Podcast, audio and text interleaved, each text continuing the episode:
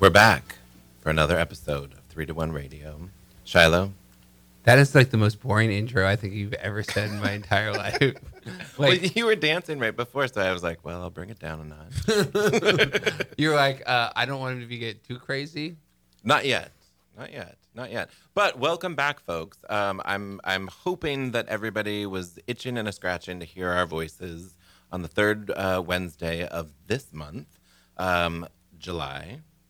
And did you know that we talked? We uh, gave them a little um, pokes last time and said, "Hey, we have a surprise for uh, this uh, show."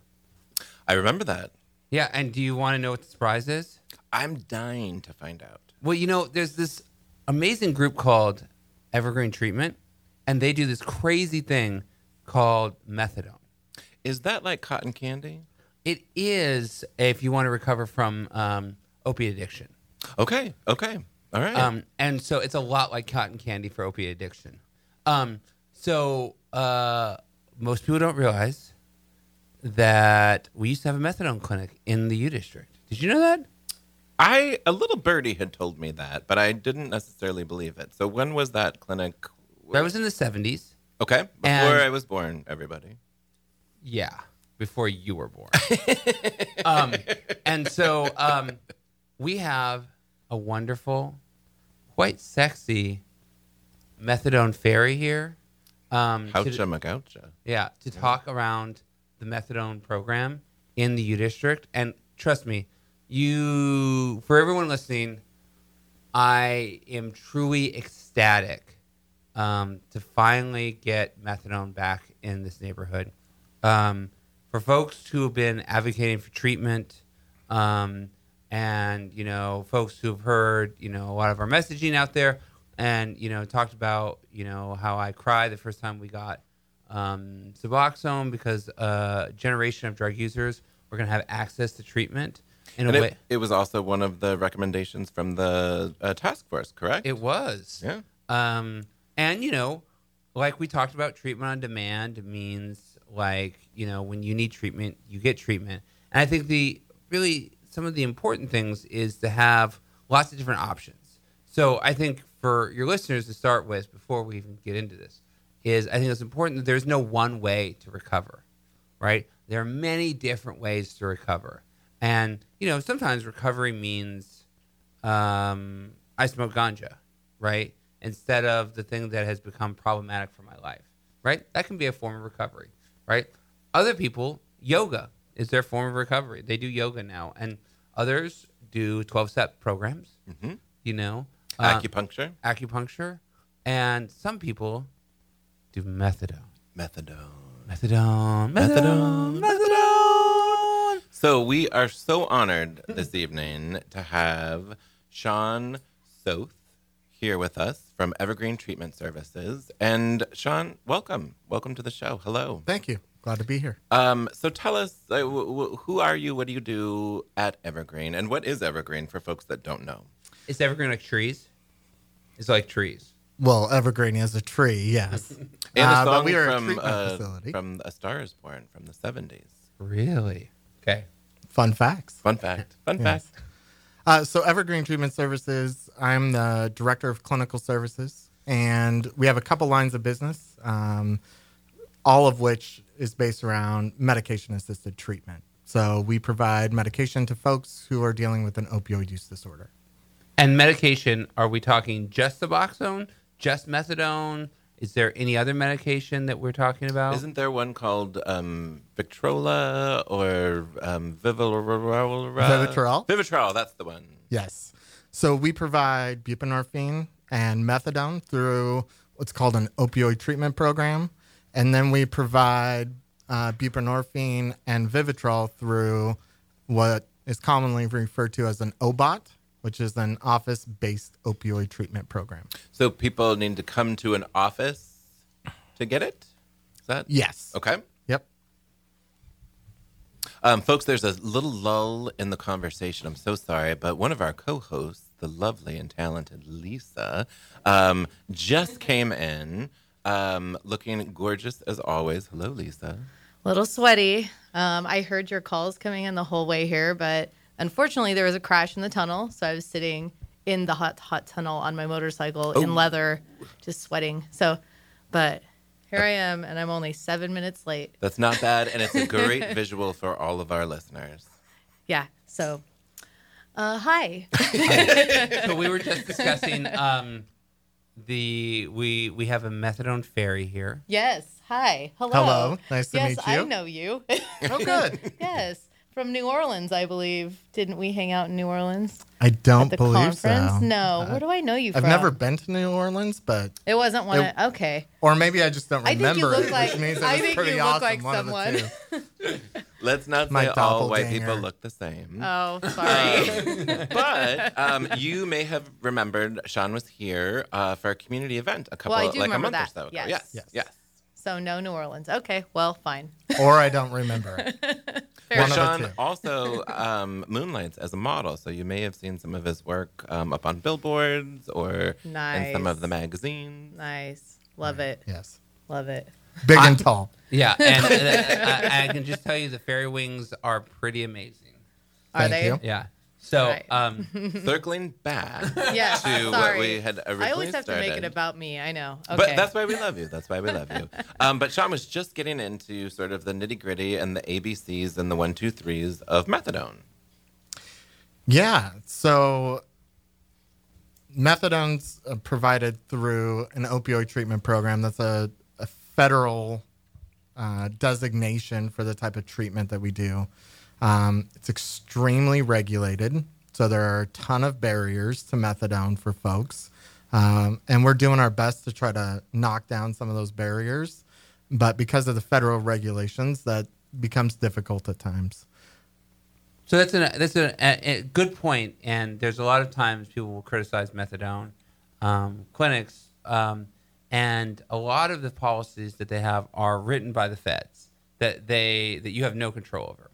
Yes, absolutely. Um, and so, um, and you, uh, let's just like talk about it. So if I was, if I came to your uh, clinic for the first time, and let's say I've I've had an opiate habit for a couple years, I uh, would like to get into recovery. I engage you. What's my experience like? What does it look like?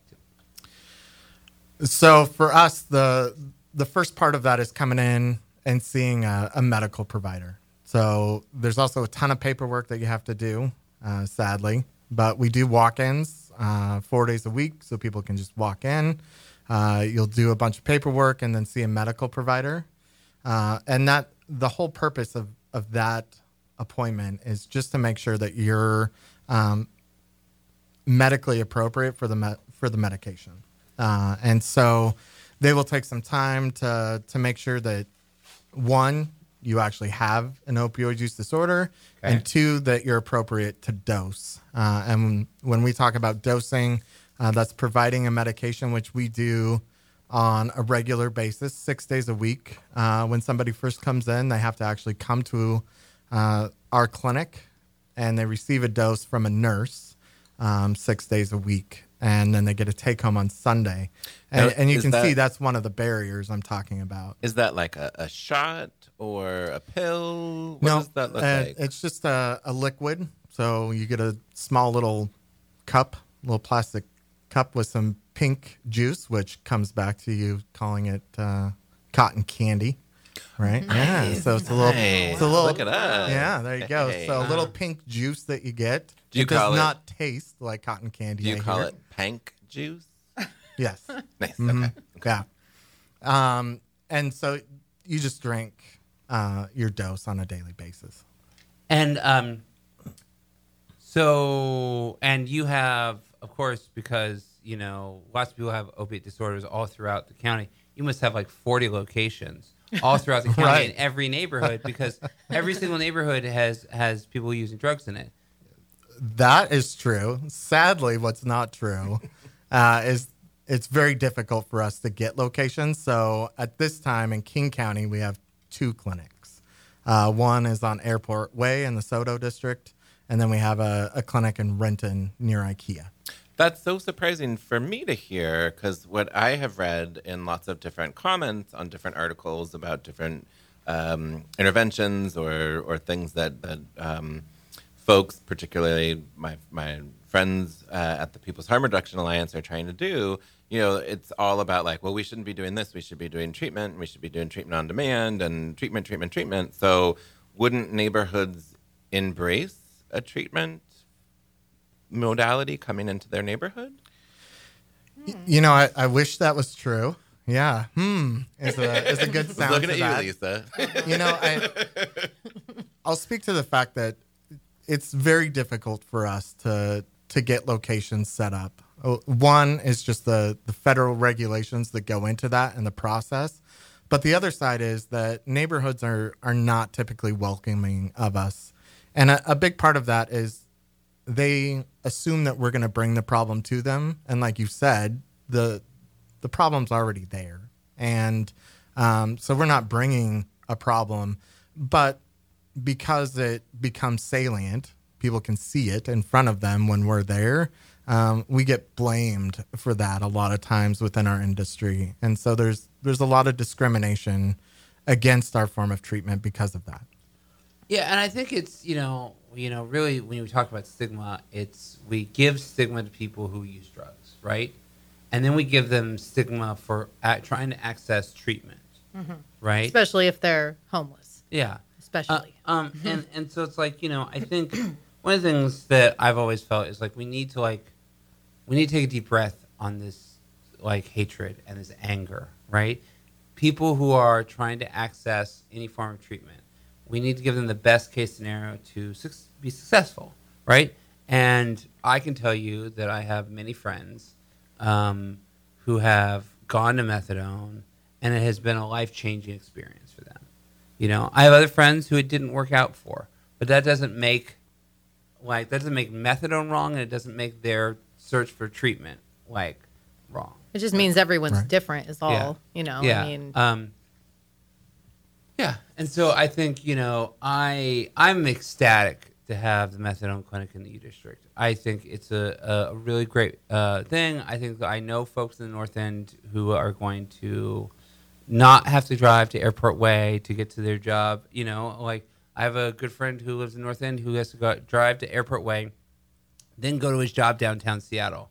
Now he's going to go drive to the U District, which he's not that far from, and then go to downtown Seattle in the morning. And just that his whole commute has changed, you know. Um, and my only problem is he keeps calling me at eight in the morning and asking to get coffee, and I don't want to be up that early. No, no, not morning people. Well, I am. Come on, it's Uh, like I, am with you joe it's 8 a.m. It's 9 a.m. At least it's not 5 a.m. You know, like, because I think what time does the SoDo one? I think I used to work next door to it. So yeah so we we open for dosing at five yeah, that's right. So yeah, we're we're definitely early morning folks in the Mm-hmm. methadone business, largely because of what Shiloh's talking about, and in an attempt to make sure that we're meeting the needs of people that are working and utilizing this form of treatment. It's important for us to have access for them, Mm-hmm. and, and that is why uh, the mobile. Uh, medical unit has been so important for us to get out into the community is to to really try to drop barriers and, and bring it to where people are at so that they don't have to try to get there. You know, your friend not having to drive as far is great, and and I'm glad to hear that. Uh, more for us are people that are are homeless or lack transportation access. Um, that's the population that's even more important for us to connect to. Uh, because those are the folks that just aren't getting treatment because even though somebody with a car it's a pain to get down there sure. um, for somebody that doesn't have access, they don't access treatment, period. And that's what we're really trying to get at. Right, and if they don't have the bus fare, or Right. if they don't have an alarm clock or a phone that's charged that can set an alarm, then they'll miss appointments. And and miss. Yes. Yeah, and so what happens if you miss a dose? Um, well, if you miss enough of them, we have to we have to discharge the person from treatment. Um, And is that a policy of yours or a policy of the federal government?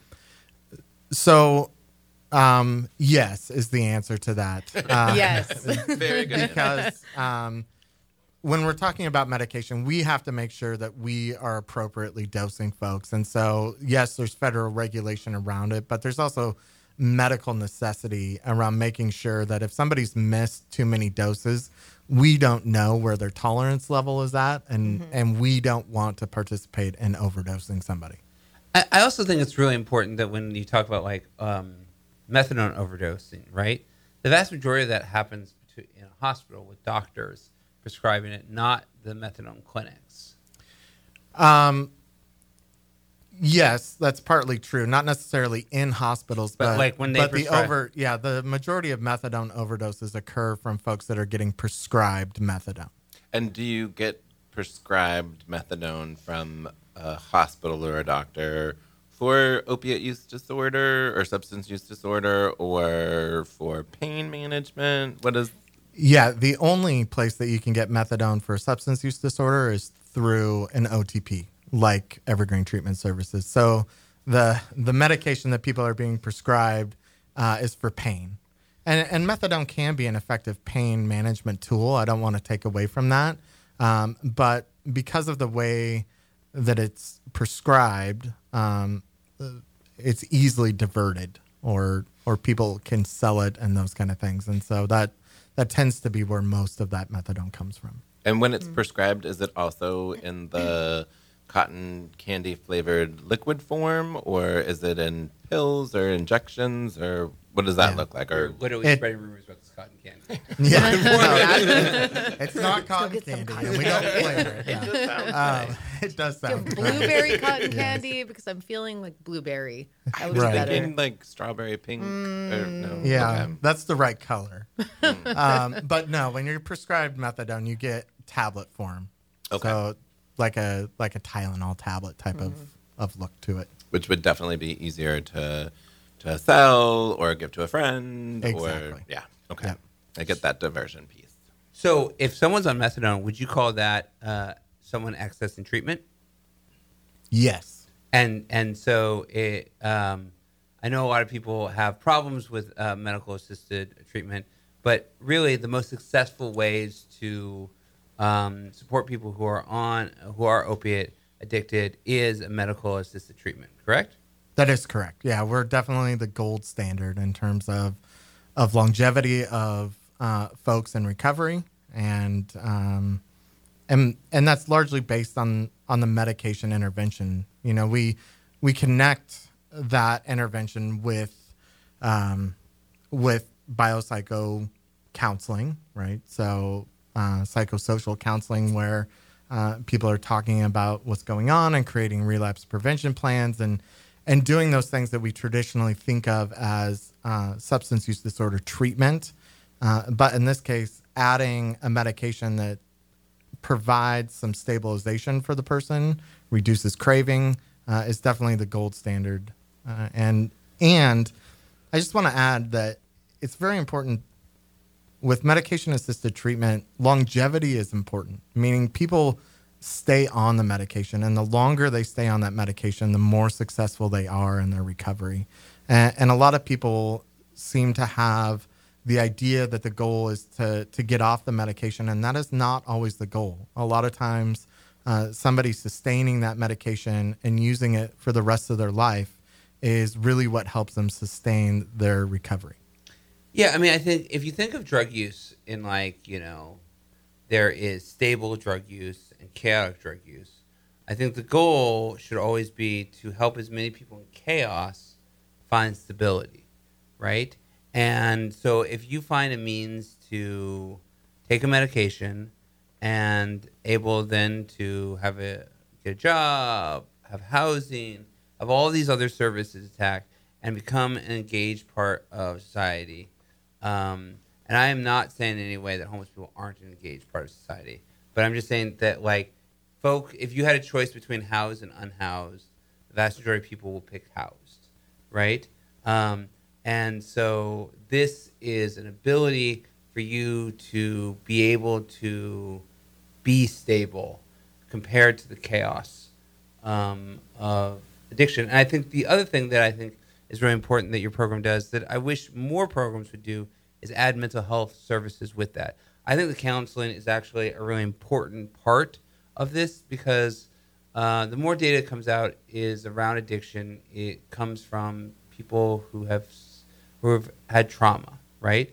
Um, we at the exchange serve a lot of vets, for example, um, and telling a vet to get so sober and just buck up after their friend was blown up in front of them, it's kind of unreasonable and kind of unconscionable, right? And I think places like methadone clinics really can give you the counseling, has the expertise, and stabilizes you there. And I think it's important that you know most people don't realize is you don't if you've been there for 10 years, you don't necessarily have to have been the person coming in each day, right? Though you'll start getting carries after you've been there a while, correct?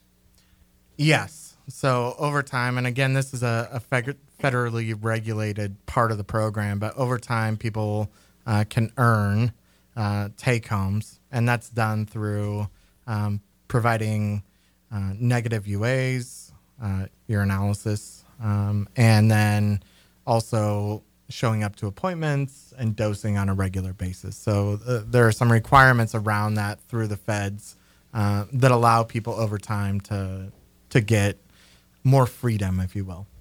So when you say negative UAs, what does that mean? Negative urine analysis, negative of.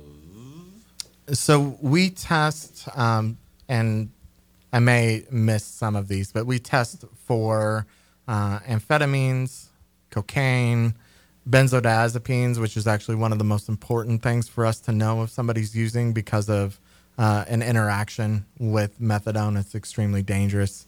Um, we test for alcohol on a regular basis um, and opiates, of course. So um, the primary the primary thing we're looking for when we do a UA are are medications that are going to medications or drugs that are going to to interact in a negative way with the medication we're providing. Uh, we want to make sure that the person is safe uh, and and not putting themselves at risk. So it's not necessarily as a, a, punitive measure, but more of a safety measure to make sure that somebody is not going to um, unintentionally overdose or or have some sort of adverse effect on the the medication.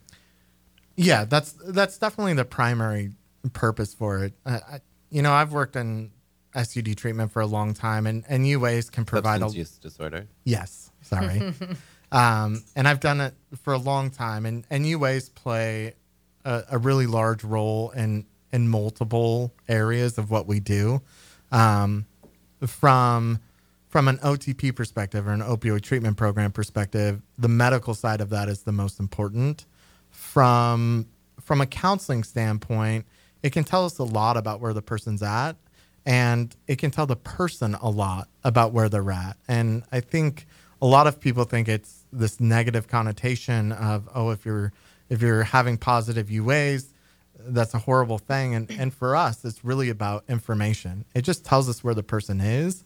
Um, and depending on what that person's goals are, it tells us if they're getting closer to those goals or not. Uh, and so it really is just information for us uh, that allows us to, to work with the patient in terms of where they want to be in their recovery. Okay. In terms of the other services, um, Shiloh and, and, and, Sean also mentioned um, the uh, behavioral health components.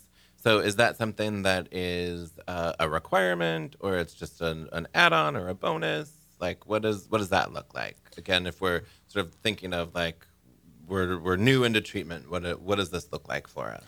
Yeah, so somebody new into treatment is required uh, to participate in counseling, uh, and early in treatment, meaning the first 90 days, they're actually required to see a counselor weekly, uh, and so there's a lot of contact. Uh, they're also required to do some groups, uh, some educational groups around uh, relapse prevention, and uh, communicable disease uh, education.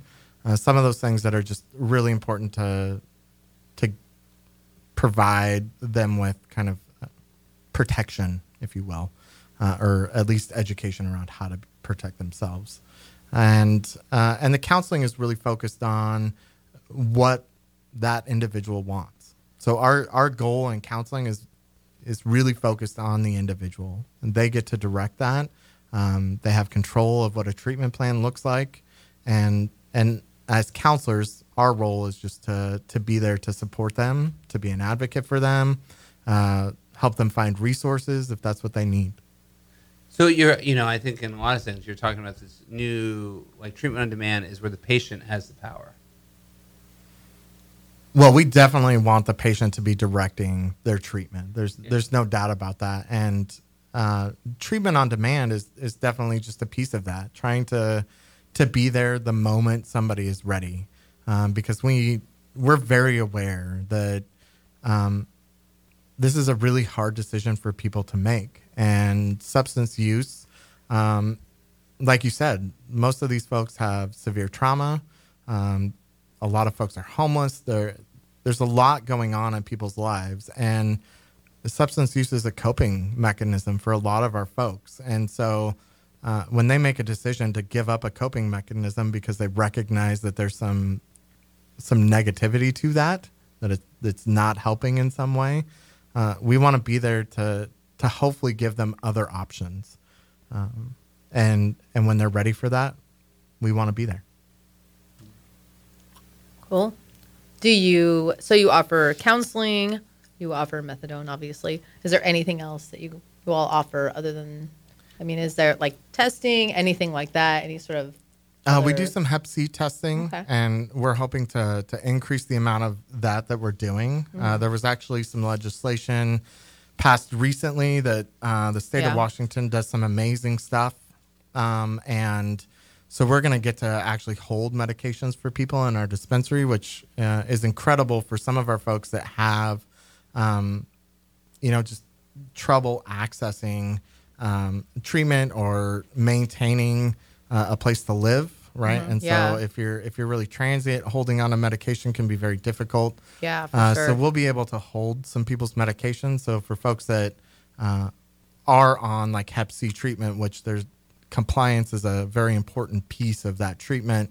Uh, they'll be able to take that medication with us. Uh, that's something we're working towards, and we should be able to to get there in the next few months. So, So they can um, just there's some and take amazing it stuff. along, you know, Along when with they their take other their medications, great, yeah. and whatever else they need. So it's just kind of becomes on that regimen and not missed. And okay, Right, and our hope is to to continually increase what we can offer. We know that uh, a majority of our patients, and when I say that, I mean over fifty percent of our patients are positive for Hep C uh, when they walk through our doors. So that that's really a focus of ours, just because of the number of patients we have impacted by that. But we would love to be able to do that with uh, HIV medications and, and you know any of those medications that are extremely important for compliance to be able to offer that is Yeah. is something great. So that's something we're working towards.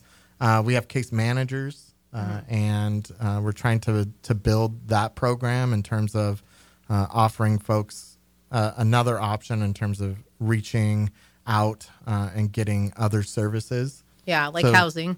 Yes. um, and you know, Reach, the the program Sure, Reach yeah. is a part of Evergreen Treatment Services, and and they do uh, a lot of great work in terms of outreach into our community for folks that are chronically homeless, uh, and they they already work with our patients who are chronically homeless, uh, but we're trying to expand our reach. Pun intended, I guess. yeah. Welcome to the show. Yes. Yeah, there it so we're, we're Did it. attempting to expand our reach in terms of the number of patients that we can provide those services to. Mm-hmm. Cool. And, and just to, to piggyback on that, in terms of reaching out to more people, so we've mentioned that you are moving into the, the university district. Um, can you tell us what that looks like? So if, if I were here living in the university district and, and I, I needed some methadone treatment, um, I could just walk up to the van and enroll right away, or is there a wait, or what does that look like? You know, Do I need so to we, be referred by somebody? uh, referral is not necessary, but it is very new, and so we're we're slow rolling it. So I'll kind of tell you where we're at and then where we're hoping to be, uh, just so people kind of understand. Right now, uh, we are simply allowing patients that are accessing treatment at our 1700 location to access treatment on the van. Um, so right now it's just patients that are that are enrolled in our services, uh, and the major reason for that is is sim- well one is staffing, and two is uh, we haven't had a van out and servicing people for a while, so we want to make sure the technology is working and that we're not having issues before we we load up. So uh, right now, uh, that's what we're doing. So if somebody wants to access treatment today, uh, they would need to go down to 1700 and and get treat and get enrolled in treatment there. Um, soon to come, and when I say soon to come, we're hoping that this happens within the next couple months. Uh, we have a secondary van uh, that has a couple offices in it, so we'll have a medical provider as well as a counselor that that follow uh, the mobile dispensary, and those individuals will be doing on-site uh, appointments, and so folks uh, will be able to just show up and uh, access treatment.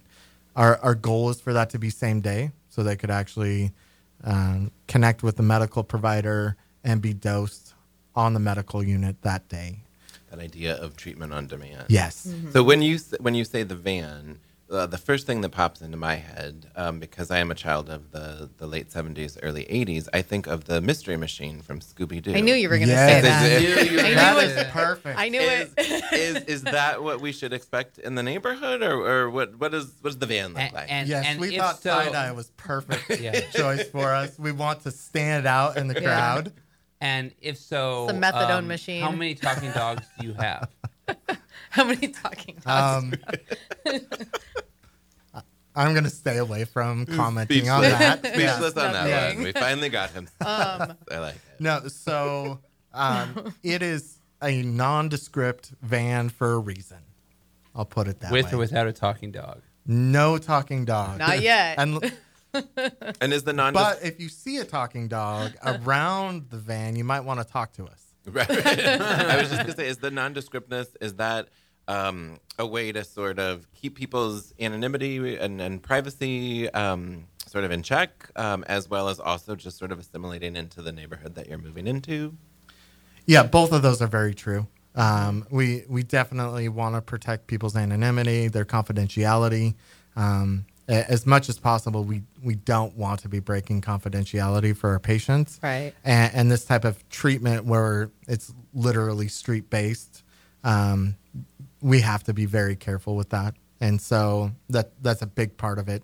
Uh, we definitely don't want to be an eyesore for the neighborhood, so we we want to have a nice looking van, but nondescript is best.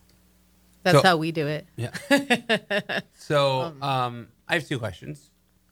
Uh, one of which, if any of our listeners um, listening to this has decided that methadone is the answer for them um, with this program, what would the first step be for them to get onto your program? And two, um, do you have a list of locations in uh, King County um, that they could be accessing? Like we know there's a new one in the U District. Is there a new one possibly anywhere else? Um, and then you know, so those are the kind of things like logistically for our listeners um, who want access. And again, if you're listening to this program two years from now, um, we're in 2019 when we uh, had this show. So you know. yeah. So, you know, the first thing I'll say is if you want to access treatment, one, um, come to 1700 Airport Way South. It's in the SoDo district. Um, and walk in Monday through Thursday. Uh, be there around 7 o'clock, and, and In we'll the get you into treatment. Yes. 7 o'clock in the morning. Uh, and we are looking at changing some some times because we realize that not everybody wants to be up at seven o'clock in the morning, especially when you don't feel good. Nobody. Uh, so right, so so we are trying to fix that. But for now, um, show up and and we'll get you into treatment. The other thing I would say is uh, reach out to the the people that you're already connected to. So if you're accessing uh, the People's Harm Reduction Alliance, talk to them. They can definitely help you uh, connect with us. If if you're accessing the Needle Exchange through the Public Health District down in uh, the Belltown area, they will get you connected with us. Uh, so reach out to those folks that are around you. If you see anybody wearing a Reach logo, talk to them. They'll get you connected to us. Uh, so there's a, a lot of ways to do that. You can also find us online. And to answer your other question, yes, we we have a second location in Belltown, um, near the needle exchange at the public health uh, department down there. So uh, Isn't that's that by another place. a, a statue of a popsicle? I believe so. I think it is. I think I was on a random sculpture tour I- a couple I- of weeks Just ago. a random. and I saw that there's a popsicle Mm-hmm. sculpture.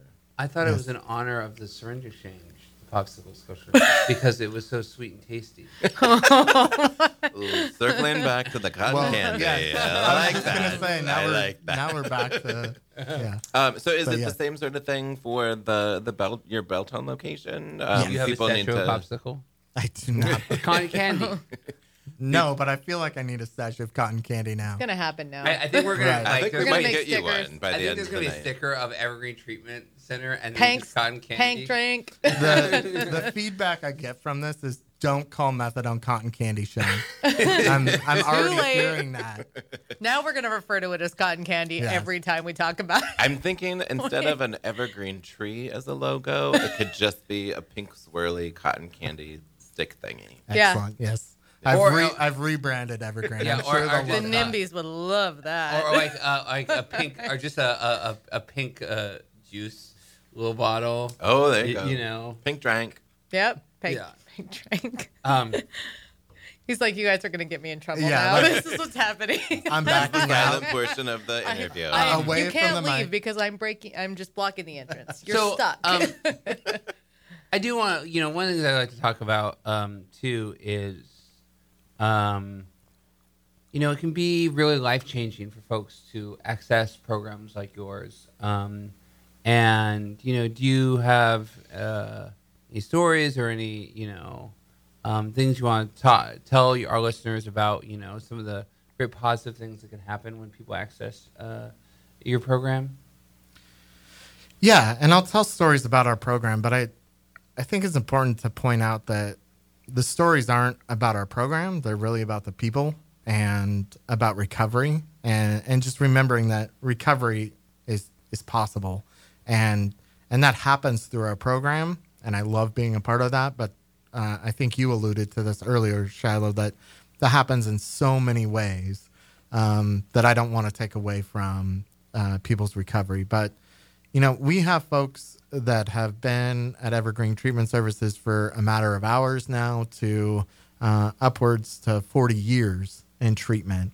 Wow. We have folks who have accessed treatment, gone back to college, have become scientists. Uh, we have people that are um, working in public service. We have people who are counselors. We have people that um, are, are just across the board doing amazing things. We also have people that are are living homeless and surviving, and, and I think recognizing that that that at at some level is an amazing feat, and um, it talks a lot about somebody's uh, ability just to adapt. And uh, that's what i love about the work i do uh, is working with these people that have faced something that is just incredibly devastating. Uh, most of the time when you end up at evergreen treatment services um, you're you're not real positive and and life doesn't look very good and to have those people walk through our doors and impact our lives in amazing ways um, by sharing their stories of resilience that that's what makes me go to work every day Yeah, and I feel like your former director, Ron Jackson, who said, you know, if you've met one drug user, you've met one drug user. Everyone has a different story, yeah i'm into that right? You know, everyone has a different way of doing things, and you know, I, I think it's amazing that you're partnering with our organization, and you're parking there. We also have CPC, you know, and so it's however folks want to engage their treatment that we, you know, have ability to support you.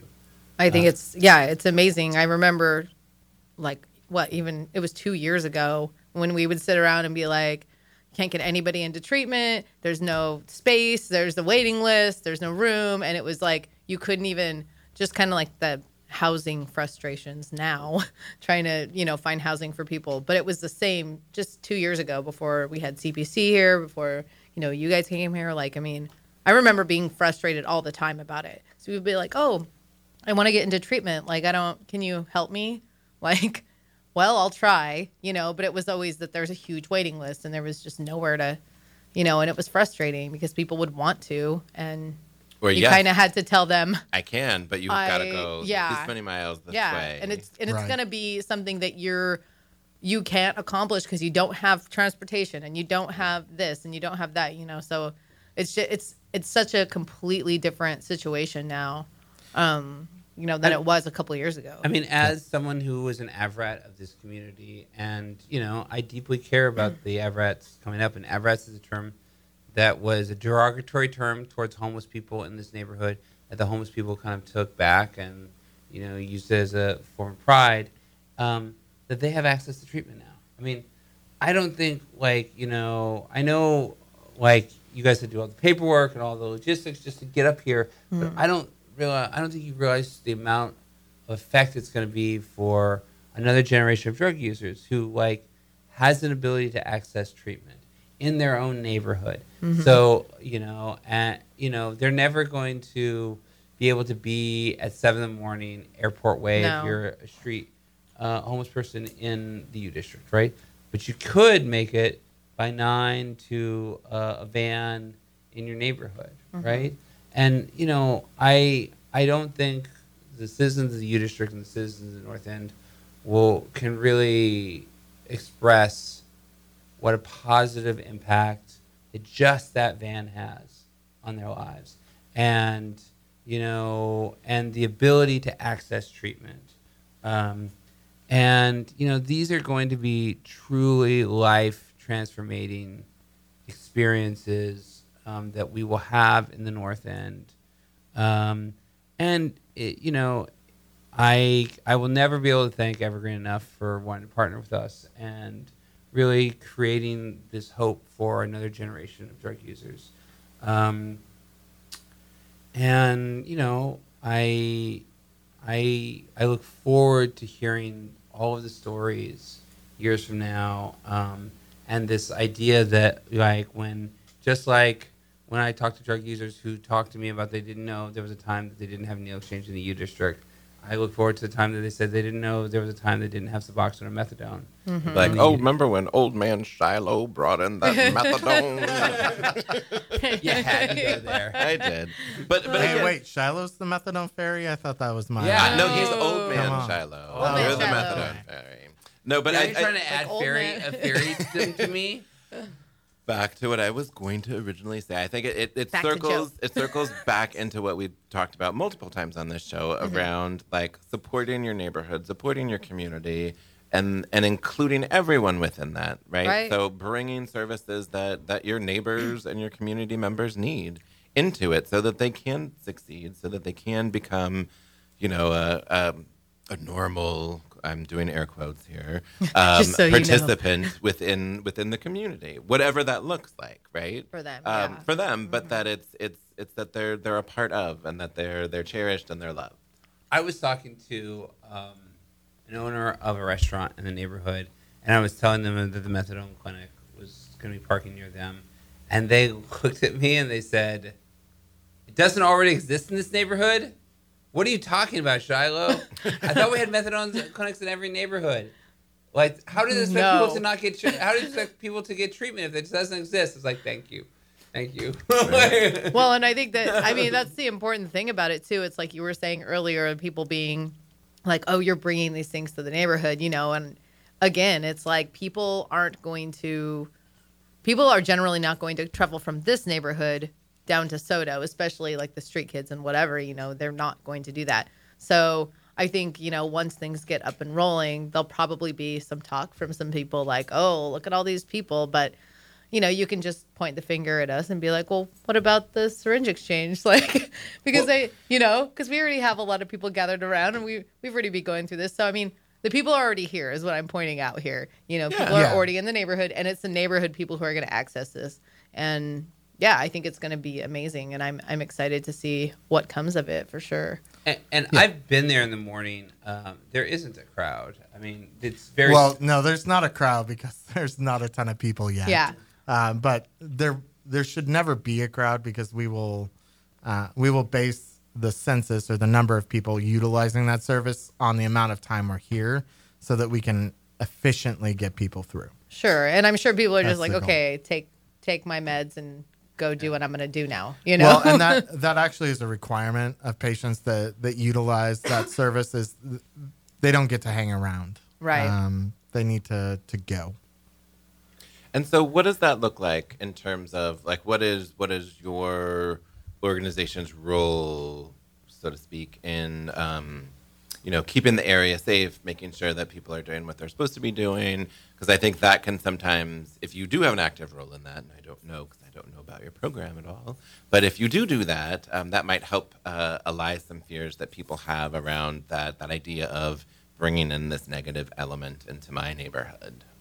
Right. So we we provide public safety with with that mobile dispensary, and so uh, we have a public safety officer that uh, actually drives the van and then hangs out um, and kind of just walks around. Our our public safety is amazingly good at getting to know our patients uh, on a personal level, and and really works to to develop relationships that allow them um, to kind of know baseline and and help people out, um, but also are very good at ushering people like it's time to to move on, and you know other places that we've opened facilities, um, we tend to go in and we actually identify issues that are happening around there that have nothing to do with our patients.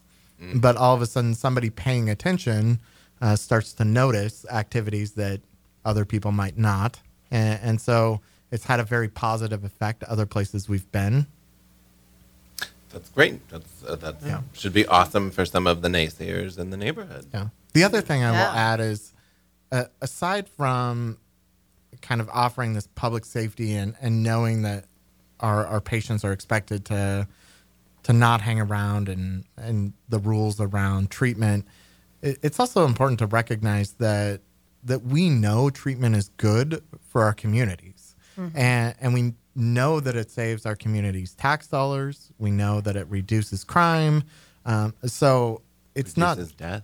yes reduces that that i should have Yeah. led with that you know, it, You it know, takes just- a village. We're here together. Yes. so, I mean, those are ex- are extremely important pieces uh, of what we offer to a community, and I think it's a piece that gets lost a lot of times because we tend to focus on the negative and and forget all the positive that comes with the fact that that somebody is showing up. Maybe that maybe they're not fully healthy yet, um, and they're still expressing some behaviors that people don't like. Uh, but they're showing up and, and doing something to address it. And I think we forget that sometimes. And don't we all have behaviors that we express that other people don't like? Not me. Yes. I what are mean, you talking besides- about? Wow. Uh, of course. I'm thinking of my cat. Uh huh. Your cat. Air Sorry, quotes. sorry, Colonel. sorry, Colonel Spencer. Oh. That's hilarious. Oh, I do. I have one question because you were mentioning earlier people who are enrolled in the 1700, I believe that's what you said, building in Yes. SoDo Yep. can access the van up here.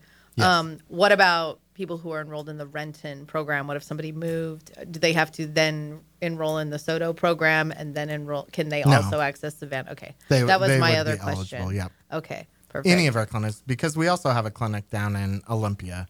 Um, and, is if it- somebody were to move from there, they could access it too. Is it? Uh, I'm just curious. Um, are you all the ones? I imagine you are opening the clinic in Bremerton. We are not. Ooh. Nope. Dun, dun, Bringing up the competition. Well, I don't care who it is. I'm just glad one's No, opening I- up there. I'm with you. I'm with you. The, because the people just us, be the better. traveling out here like you know six hours round trip per day to like get their methadone, and it's Yeah. ridiculous. Yeah. So- Could you is imagine if you had to do that to get uh, your blood pressure medication or I would be your- dead. Your insulin or your Yeah. vodka martini super dry with a twist. again, dead. Dead. Dead. dead. Yeah. But No, yeah, I- no, I I I also serve that area, so I, that's been a, a thing for years. So I was just Yeah, that's- side note curious about that. Okay. That's a great uh, opportunity for them out there. And then there's also a new uh, opioid treatment program opening up in Auburn.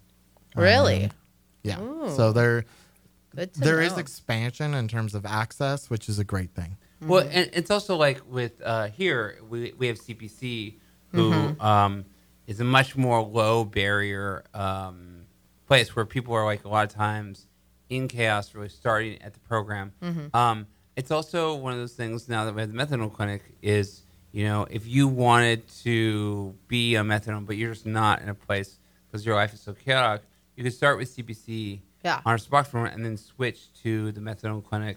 You know, and it would be all in the same place. all in the same Yeah. neighborhood, all in the same stuff.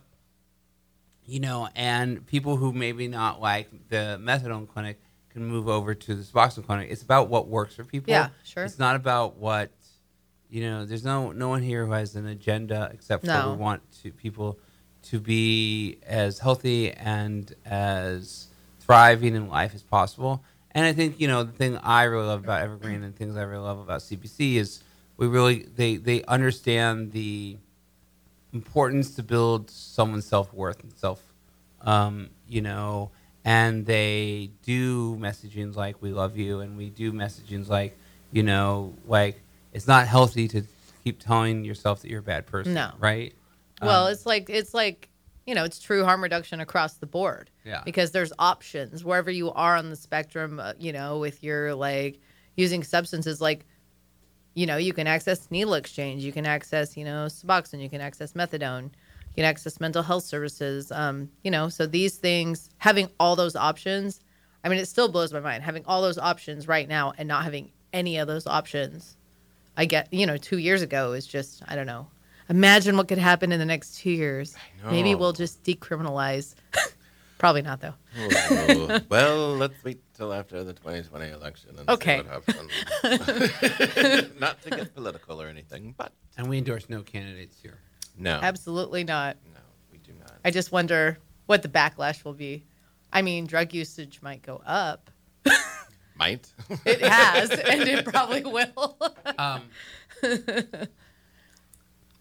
Well, Yes. I just want to say thank you so much, Sean, for coming, and and Yeah. thank you for the work that you do, um, and for being a champion for those that that that need champions, um, and cheerleaders and people to lift them up and and help support them when they're trying to make some sort of a change. So I I thank you for the work you do and for bringing it here into the University District and also into the neighborhood over in the the Belltown Popsicle District.